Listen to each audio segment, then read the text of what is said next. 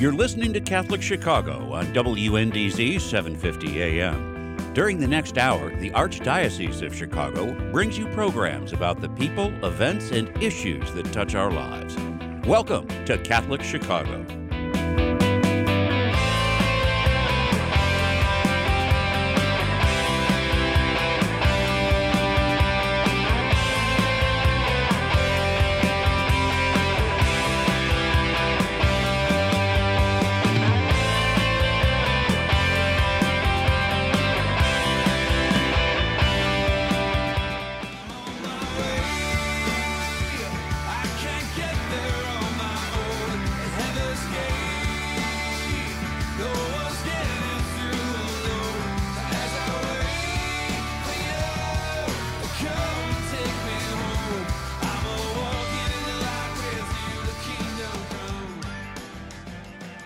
Welcome to On the Way from the Office for Evangelization and Missionary Discipleship from the Archdiocese of Chicago. I am Beth White, your co host this morning, and I have with me Jen Delvaux, uh, our other co host. Hi, Jen. Hi, good morning. Good morning. So, Jen and I are in studio together without masks. We're fully vaccinated, and as we know, in the state of Illinois now, things we're allowed to be in the same room together. So, we're very grateful to be here with you we are been we have been focusing on these last couple months on what it means to have a culture of evangelization. And we t- gave an overview of that a few months ago. Last month we talked about a culture of evangelization being very hospitable. Today we're going to talk about listening and the importance of listening listening to the holy spirit how the holy spirit is talking to you as a person as a community and about how we are listening to our churches the people within and then the community in which our parish parishes reside so that we can listen to what the needs are. And so today we decided to take two demographics and focus in. So, first up, we're going to talk about our youth today, this Generation Z that we don't know much about. And then later in the show, we're going to talk about women in the church, Catholic women. And so, first up, we have Dr. Josh Packard from Springtide Research Institute. And Joshua has spent his Josh has spent his life, um, his adult life, really doing research and sociology of religion. So, welcome, Josh. Yeah, thanks for having me. I'm really excited to be here. Excellent. Thanks for being here. So I'm going to turn it over to Jen, who, as many of you know, has been a, was a youth minister in her previous life, and I've asked her to sort of lead this uh, conversation. Go ahead, Jen. Thanks, Beth. I'm excited to talk with you, Josh, about this because, as Beth said, uh, paying attention to youth is something that I've been doing pretty much since day one professionally. And I think a good place to start with this conversation is to find out who exactly is Gen Z. You know, we use these generational labels so often, but I think a lot of people don't follow perhaps the research as closely as some of us do. So, could you tell us a little bit about who Gen Z is? Yeah, sure. I mean, so at Springtide Research Institute, we focus all of our work on 13 to 25 year olds, and that's about roughly what encapsulates Gen Z at this point. I mean, there, you know, these labels are always a little bit fuzzy around the edges at the upper and mm-hmm. lower ends, but for the most part, that's that's roughly the kind of the age range that we're that we're thinking about here.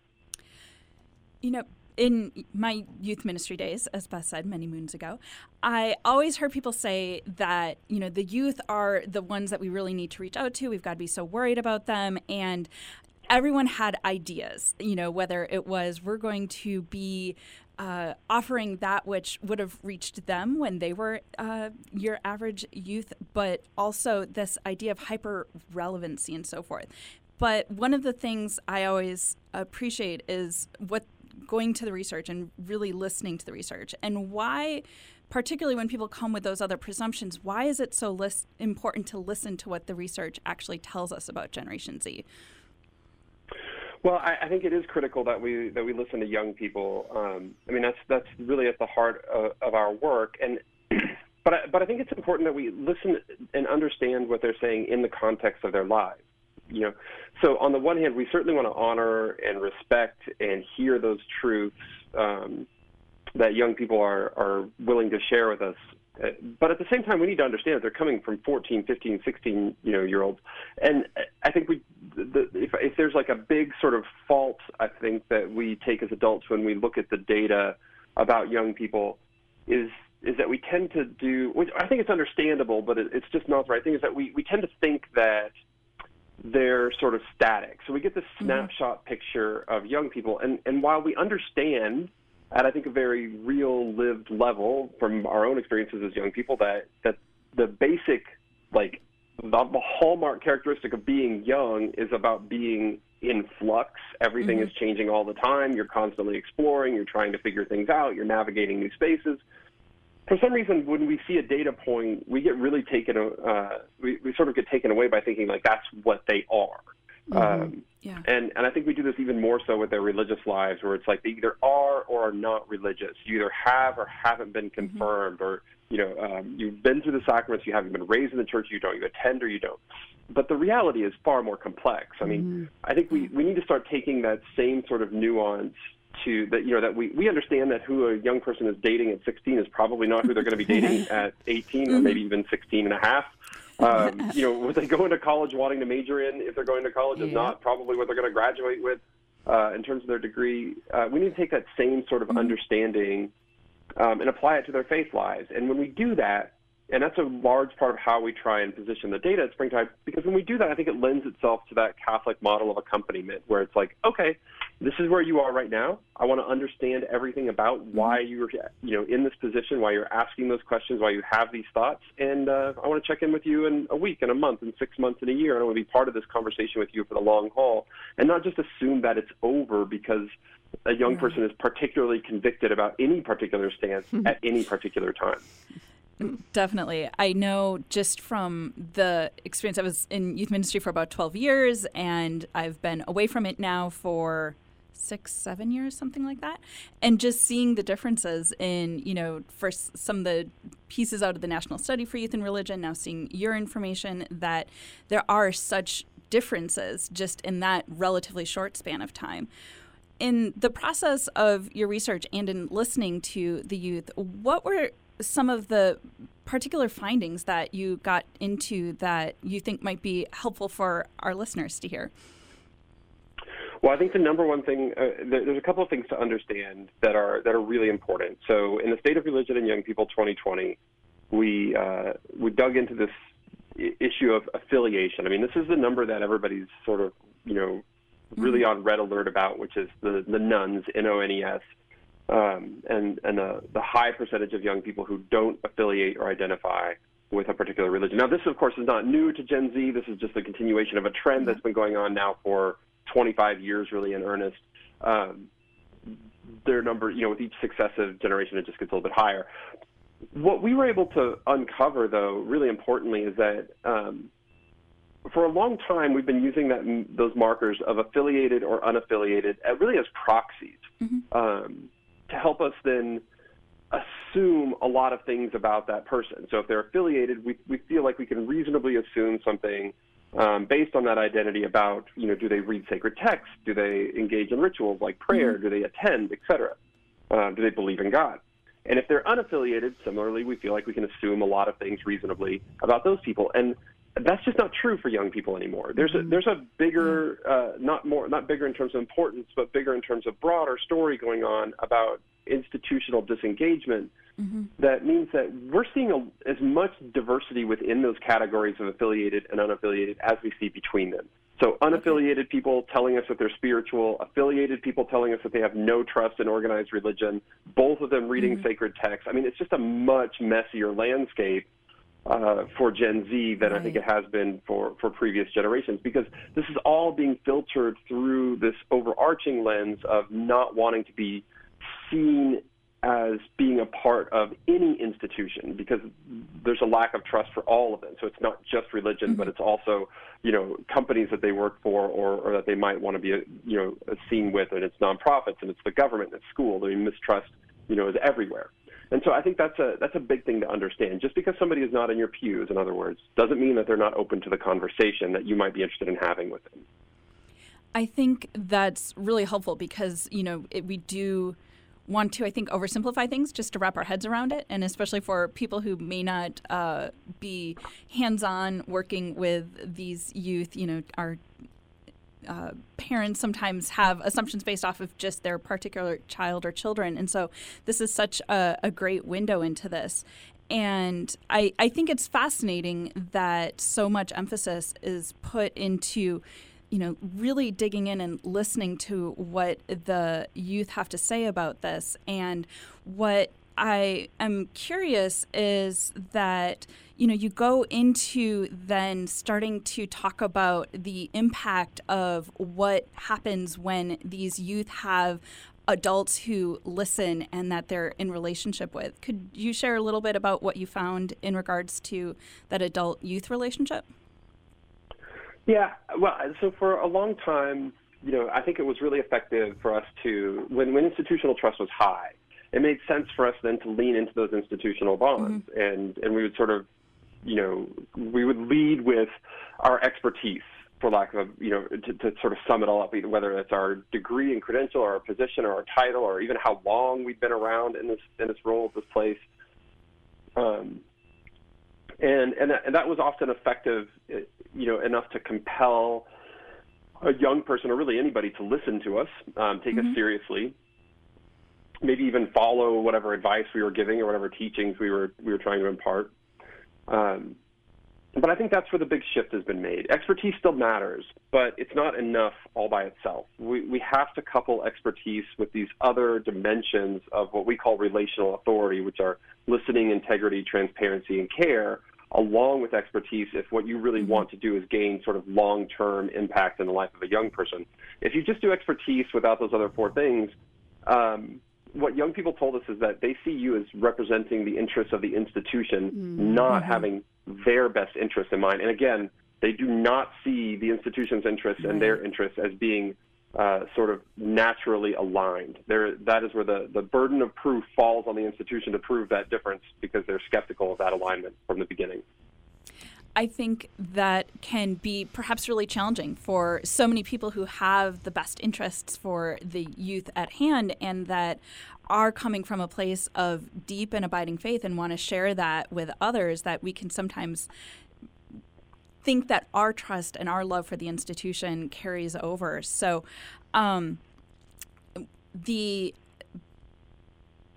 next kind of feel I'd love to go into a little bit more is that idea of uh, that relational authority that you spoke about. And I know that that was something that was a really fascinating piece because it does dig into, you know, how do the youth actually feel like they're being listened to? Because I think that was one of the distinctions in it that really struck me. So I would love to dive into a little bit more of that and hear what some of those details were, but we're going to take a short break and return.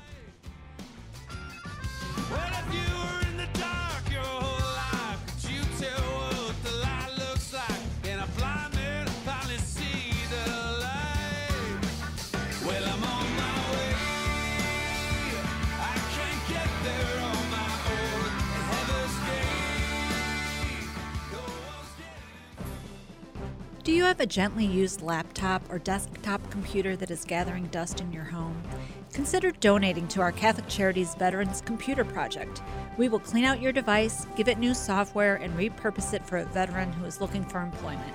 Your gift will make an incredible difference in a veteran's ability to find a job. Catholic Charities provides veteran services throughout Lake and suburban Cook counties, giving participants an array of professional and personal support.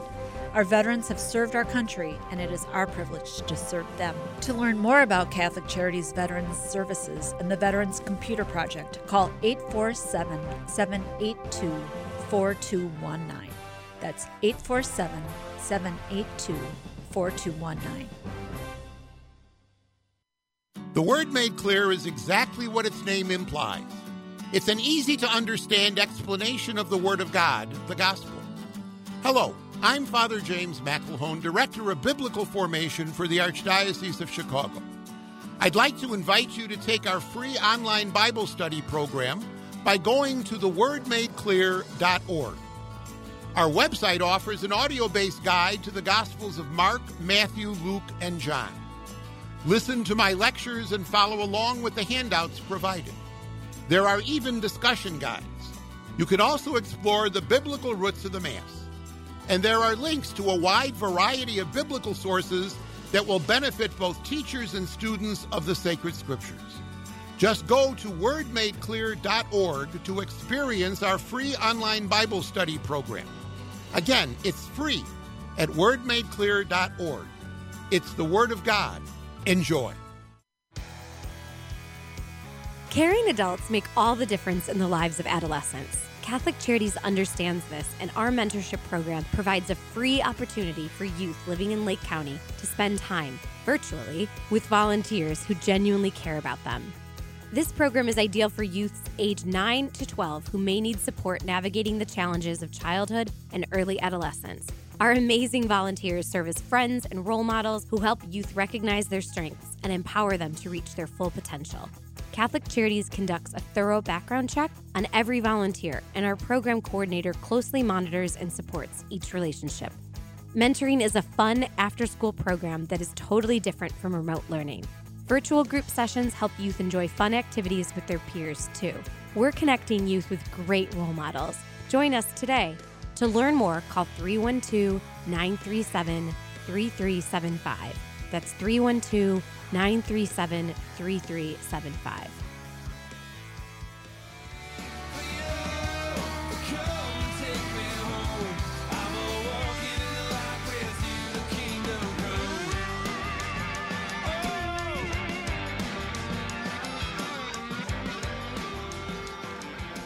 Welcome back to On the Way. I'm Beth White, one of your co hosts this morning with Jen Delvaux, and this is from the Office for Evangelization and Missionary Discipleship. We are continuing our conversation with Dr. Josh Packard from Springtide Research. Go ahead, Jen. Thanks. You know, one of the, I think, more terrifying numbers uh, that I ran across when I was reading some of your research is that there's 69% of our Generation Z youth have fewer than three or less meaningful conversations a day, and that 40% feel they have no one to talk to and no one who knows them well.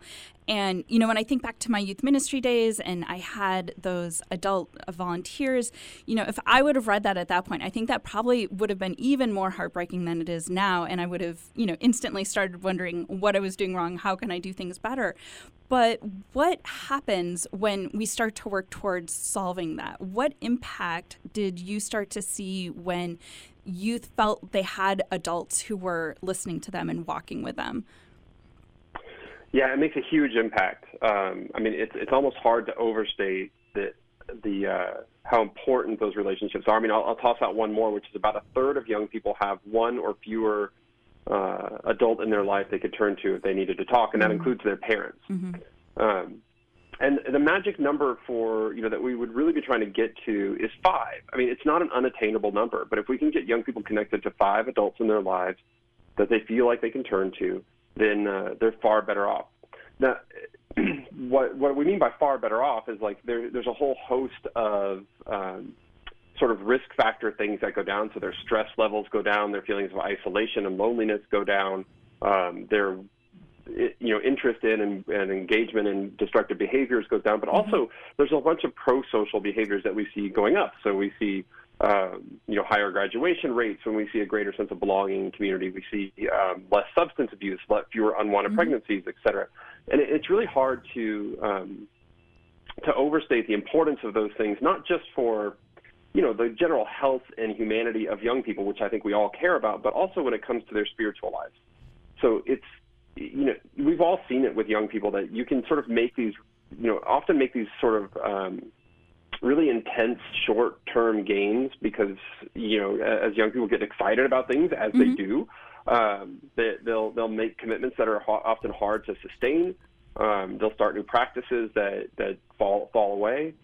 Um, and we know, though, that it's it's ultimately for the long haul, for, for a really durable sense of faith, it's belonging that, that needs to come before believing, mm-hmm. because it's the community that will draw you back to those things.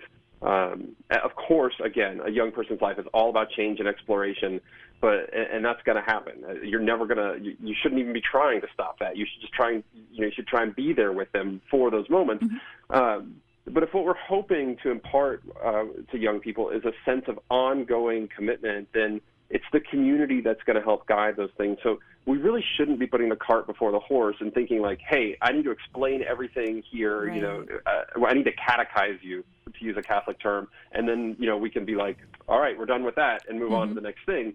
We really have to be building that sense of community around that at the same time, and that starts with you know, for a lot of young people, it starts with connecting them in the places where they're not currently connected, and that's often with adults who care about them. Josh, I'm gonna. Um, I just want to ask quickly.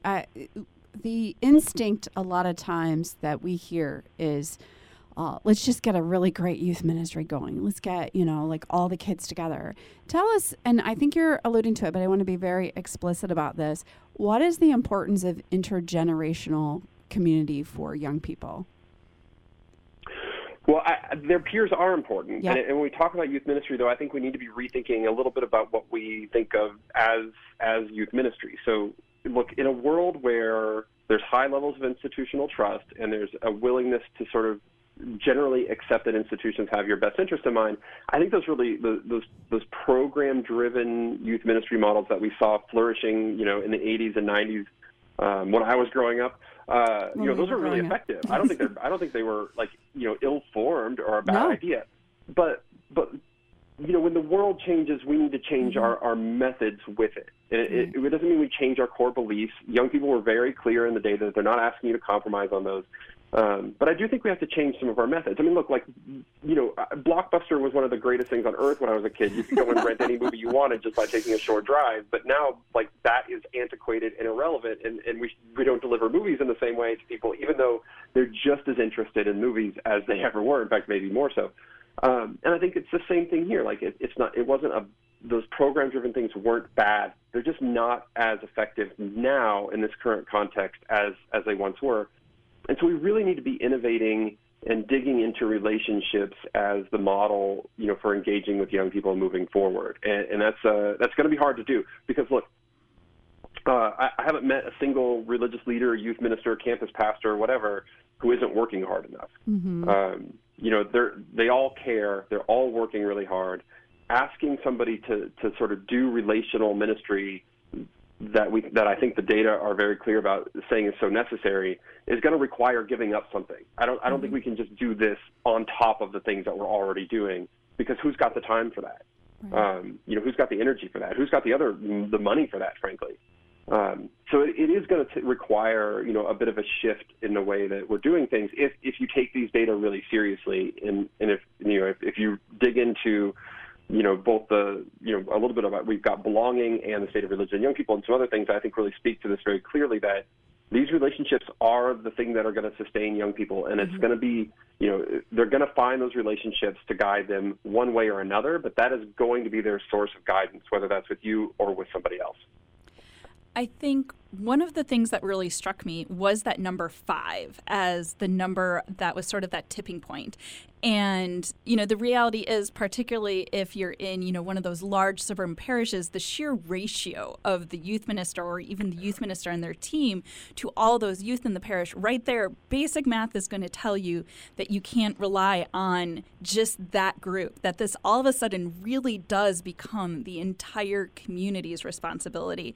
And I think one of the things that we really focus on is creating that entire culture of evangelization. You've touched a lot on that need for belonging, and that, you know, we say we need to form all of the adults in the community to be those missionary disciples. And when I look at this research and I look at what we're trying to do for the adults, I see hope because there is hopefully, that opportunity to have more of these adults who then can have that conversation when they do see that youth showing up at mass, or maybe they see, you know, standing in line at the local coffee shop or, you know, their neighbor, that all of a sudden the number of potential adults becomes exponentially larger to reach the youth in the broader community.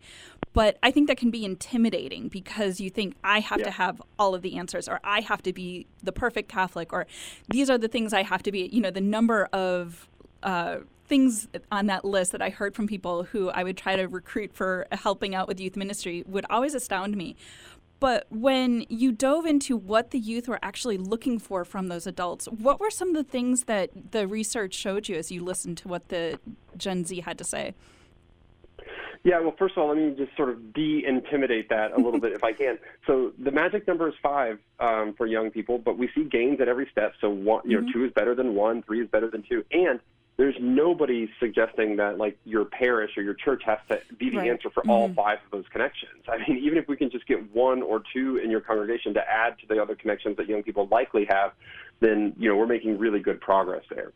Um, the additionally, to, you know, to get to your question um, about like you know what is you know what are young people looking for from those relationships with adults? Well, I, in, in short, they're not looking for perfection, and in fact, the, the mm-hmm. they're skeptical of perfection. So, you know, when we talk about those dimensions of listening, integrity, transparency, and care, what you know what they're really looking for in, in those four elements is, uh, you know, an adult who's willing to take them seriously, to listen to them, not to condone everything that they're doing. They're not mm-hmm. looking you know they know when they've done wrong generally they know what they should be doing so that, you know i think as adults we often get um it can be really difficult to sit and listen to a young person as they tell us about all the really you know poor decisions they're making mm-hmm. in many cases i was a professor for a long time and i would have students sit around my you know in, in my office across the desk from me and they would tell me you know what they were thinking about and i just so wanted to jump in and be like don't do that like that's a mm-hmm. really bad idea uh, you know don't don't don't date that person or like you need to get out of that job that that empl-.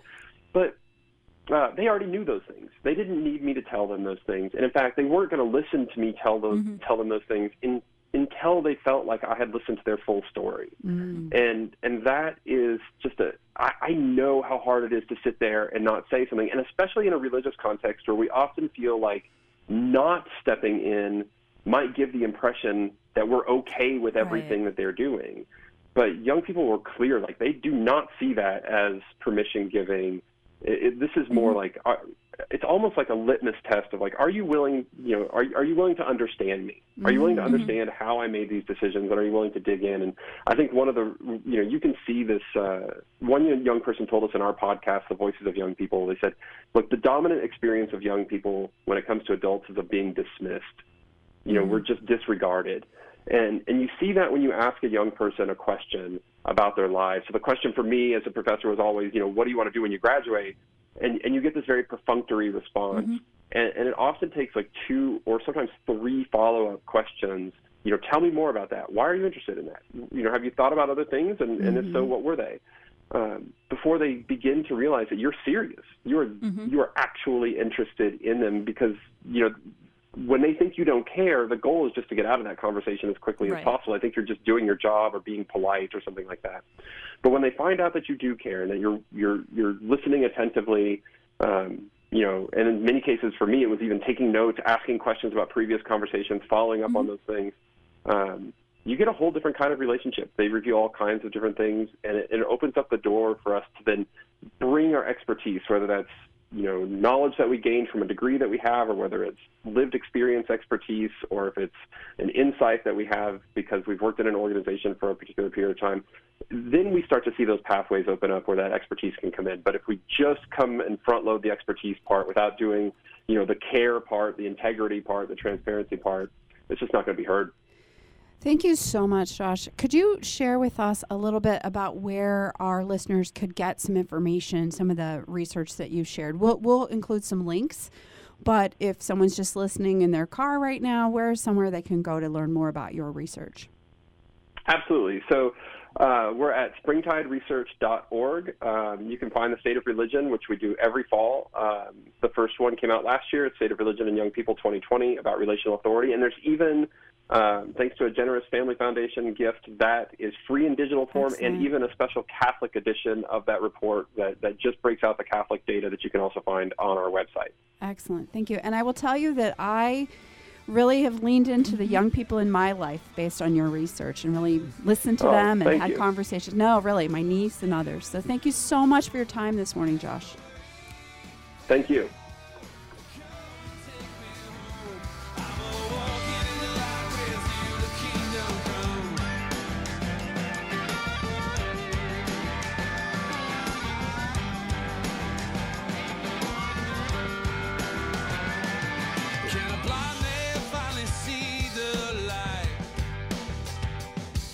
Can a blind man